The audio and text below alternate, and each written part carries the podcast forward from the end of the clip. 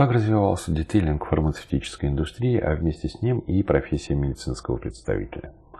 Необходимо сказать, что по сути дела о детейлинге и о медицинском представителе мы впервые слышим в 80-е годы XIX века. И в период с 80-х годов 19 по 50-е годы 20 э, века по сути дела не приходится говорить о каком-то особенном детейлинге или презентации в ходе визита. Почему? Э, по ряду причин. Причина номер один – это относительно небольшое число лекарственных средств, доступных для назначения. Причина номер два – это роль медицинского представителя. По сути дела, это курьер, доставляющий препарат. Ну и третье – этот курьер при наличии вопросов очень коротко и быстро объясняет, как применять препарат и для каких пациентов. Все кардинально меняется в 50-е годы 20 века. Почему? Дело в том, что э, в 50-е годы, в 40-е и 50-е годы происходит буквально революция в индустрии. Появляется большое количество инновационных препаратов. И врачебному сообществу необходимо больше информации о них. Именно на эти годы приходится расцвет ФАП-концепции. Но все очень быстро меняется. И просто изложение ФАП, то есть характеристика преимущества выгода, уже спустя 10 лет недостаточно для удержания конкурентных позиций.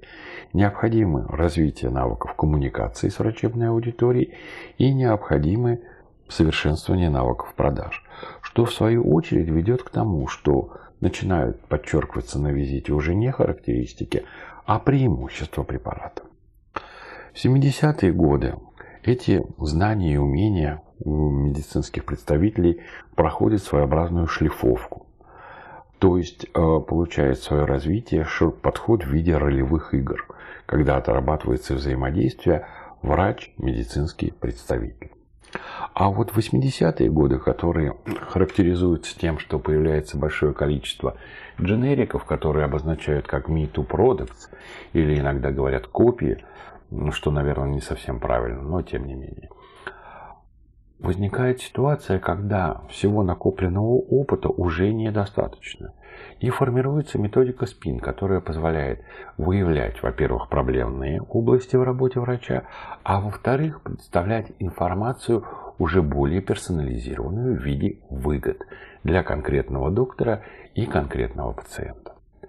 А начиная буквально уже говоря о заключительном этапе, ну для нас пока заключительном этапе развития детейлинга, он наступает с началом 21 века, когда от медицинского представителя ждут не только персонализированной информации, не только информации интересной с точки зрения, чем вы отличаетесь от конкурентов, но и представление ее, ну скажем так, в необычной форме.